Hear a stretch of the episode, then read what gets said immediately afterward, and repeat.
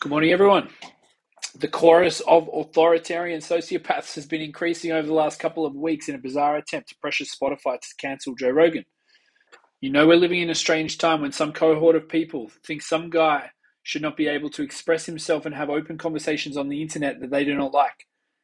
And instead of them simply changing channels, said individuals should be deleted, deplatformed, and silenced altogether. Least of all, some old hippie like Neil Young, who is famous for writing a song about rocking in the free world. Absolutely mental.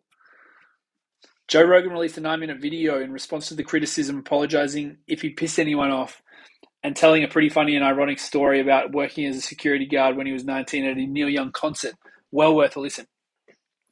The underlying dynamic here is that Joe Rogan's podcast distribution is exclusively via Spotify's platform now, and Spotify is a traditional centralized U S tech company.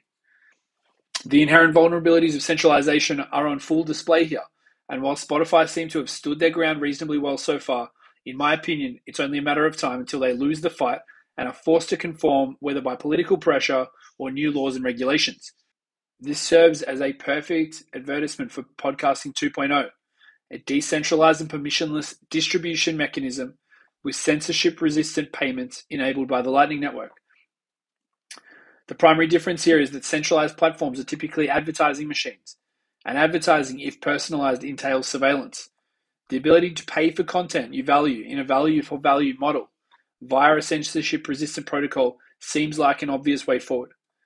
Even though we have not yet seen this kind of pressure on other dominant content platform, platforms like Substack, it's likely that at some point the inevitable happens, whereby platforms like Ghost dot i o and others stand to benefit.